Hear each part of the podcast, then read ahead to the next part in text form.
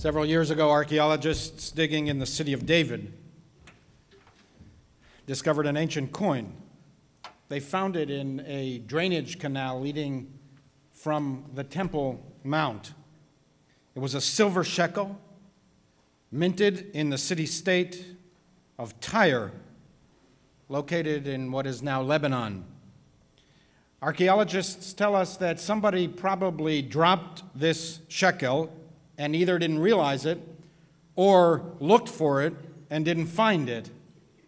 Either way, the, co- the coin rolled around the drainage canal and there it rested for 2,000 years until discovered in 2008 by a team from the Israel Antiquities Authority representing the recreated, revivified, revitalized, modern Jewish state of Israel.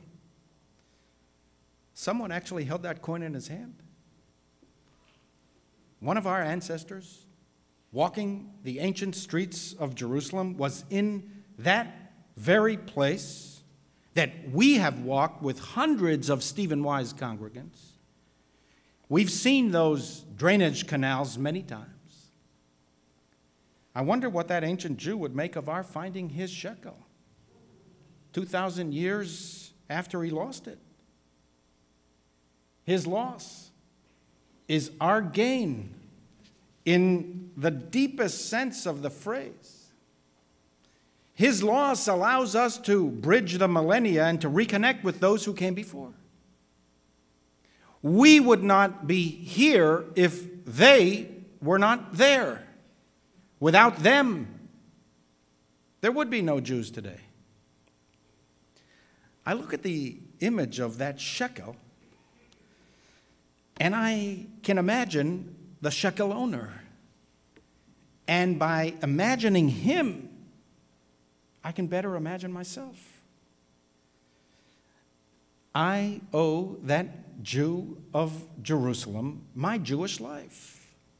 There's Torah today because Jews invested in Torah yesterday.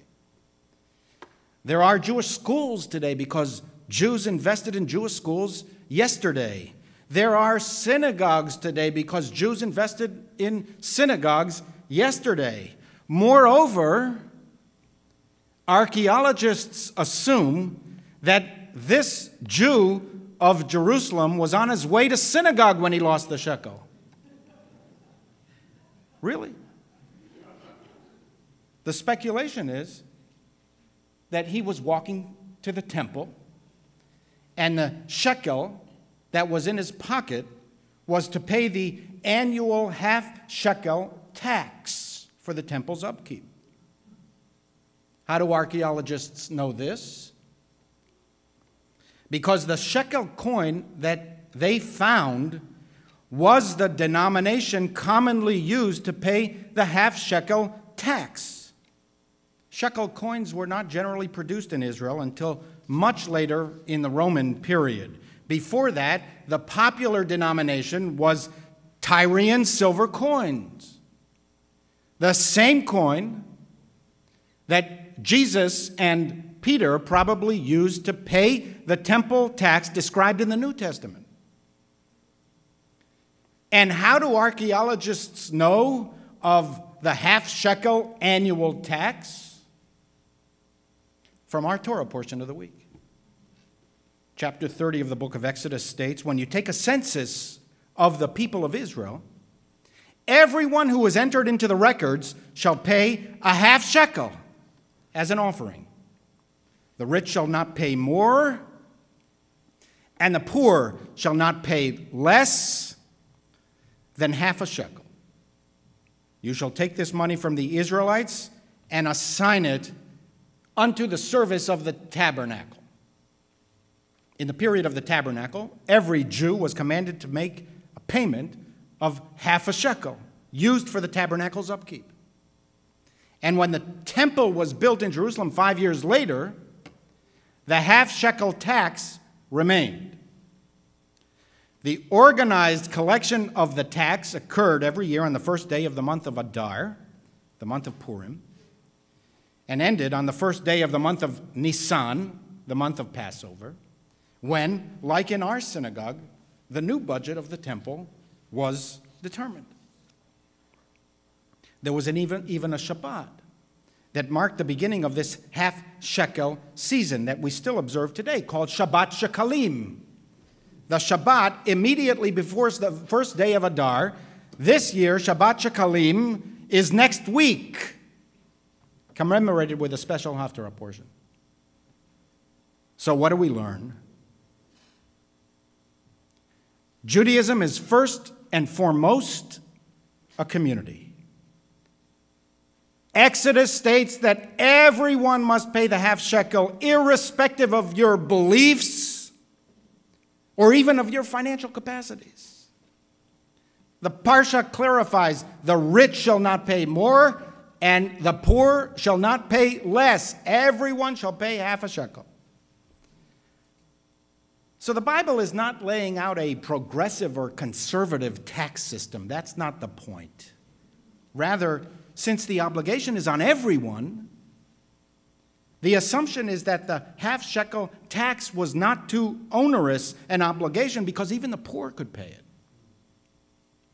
The Bible emphasized kol, everyone over the age of 20 who was entered into the records shall pay half a shekel. It's a fascinating and deeply revealing practice. In counting the Jews, we do not actually count the number of Jews. We count the shekels. It is the participation in the community that counts. If you are not participating in the Jewish community, the census doesn't include you. That ancient Jew who lost his shekel was on the way to fulfilling his communal Jewish obligation. I don't know what he looked like. I don't know whether he was rich or poor. I don't know what he felt at that moment. Perhaps he was having a good day, perhaps he was having a bad day. But in my mind, I envision him as joyous. I imagine him with a spring in his step and a lightness of being that spiritual uplift always brings. He was on his way to the temple. How exhilarating. That ancient Jew was on the, on the way to being counted. Me, he was demanding. Here's my shekel. This is the essence of being Jewish. Count me. Of course, we have beliefs, ideas, affirmations, values, and teachings that have defined not only who we are, but who others are as well. We have revolutionized human thought for all time, we Jews. But from the days of Moses, while your views of Judaism interested us, what really counted was whether you stood up to be counted as a Jew. The principal framework of Judaism is not the individual Jew or the local synagogue. The center of Judaism is the Jewish people. You cannot live a Jewish life without the Jewish community. This is the significance of the tax being half a coin half a shekel. It is to remind us that we cannot do it alone. We need the other half. One half without the other half doesn't work. It's only half. Only the rich, only the educated, only the singles, only the couples, only the young, only the old, only the straight, only the gay, only the white, only the non white, only the Jews of Israel, only the Jews of the diaspora, only the Orthodox, only the Reform. It doesn't work. It's not Judaism. It's the klal, the totality of the Jewish people that constitutes the Jewish family. Yeah, the Jewishness of Bernie Sanders seems to intrigue many people. There have been numerous articles and blogs, I don't know if you've caught some of them, in both the Jewish and the secular media, questioning why the Sanders candidacy does not seem to excite the Jewish community, qua community. Many Americans who are Jewish are excited. But irrespective of political philosophy, why, why aren't Jews excited as Jews about the Sanders candidacy? After all, he's the first Jew in history to have won a primary race of a major party.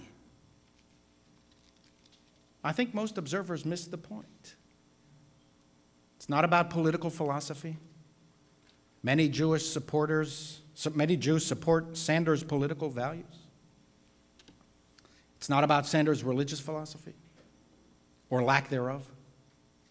Many Jews profess the kind of agnosticism or perhaps even atheism that Sanders projects.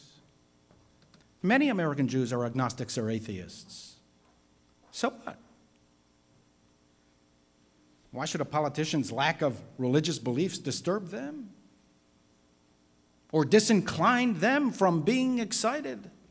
It's precisely how they view Judaism as well. In the heat of a campaign, of course, it's not politically advantageous to deny religious faith. Poll after poll reveals that most Americans will support even a socialist before an atheist. Consequently, Sanders segues quickly into describing social action and social obligations as the core of his religious faith. But many Jews, perhaps most American Jews, have similar beliefs. It should excite them as Jews that he speaks for so many fellow Jews about the importance of our obligations to society at large and tikkun olam, repairing the world. So, why the lack of enthusiasm? And I raise this not as a political question, that's not what we do here. I raise it as a Jewish question. It's what the media is asking. I think it's primarily a question of wanting to be counted as a Jew. Count me. This has always been the essence of Judaism. Count me. Here's my Jewish tax. That is what that ancient Jew left us. A Jew is not only a person who cares about all people. A Jew is one who also cares about the Jewish people. A Jew is not only a person who has faith, a Jew is one who also has Jewish faith. A Jew is not only a person who loves knowledge and pursues knowledge, a Jew who is one who loves and pursues Jewish knowledge. A Jew is not only a person who is proud of being a member of society, a Jew is a person who is proud to be a member of Jewish society.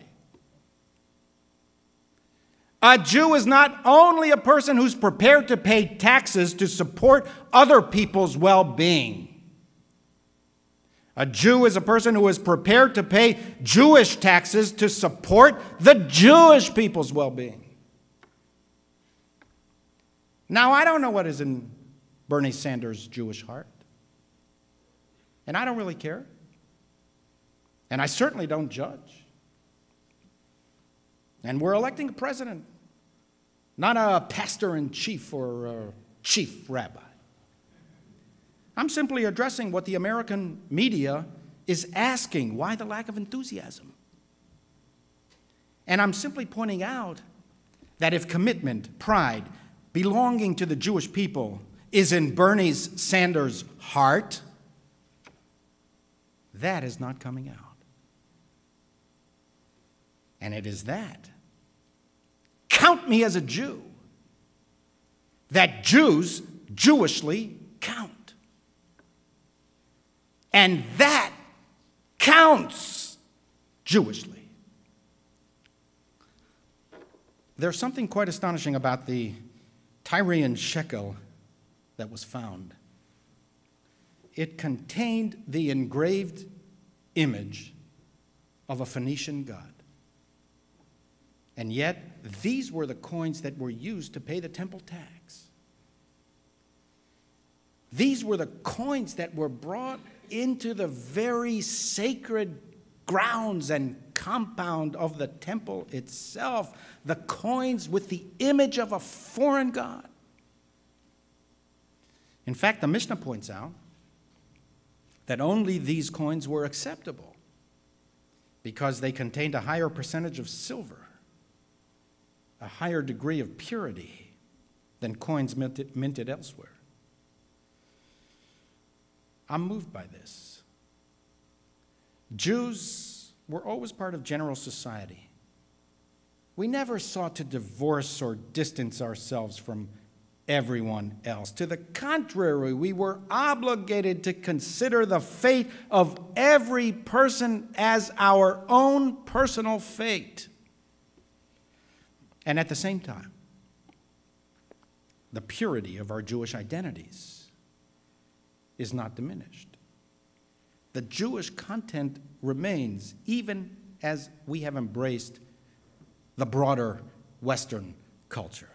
It nourishes our understanding of Judaism and enhances our support of Jewish institutions. May this be so, now and evermore.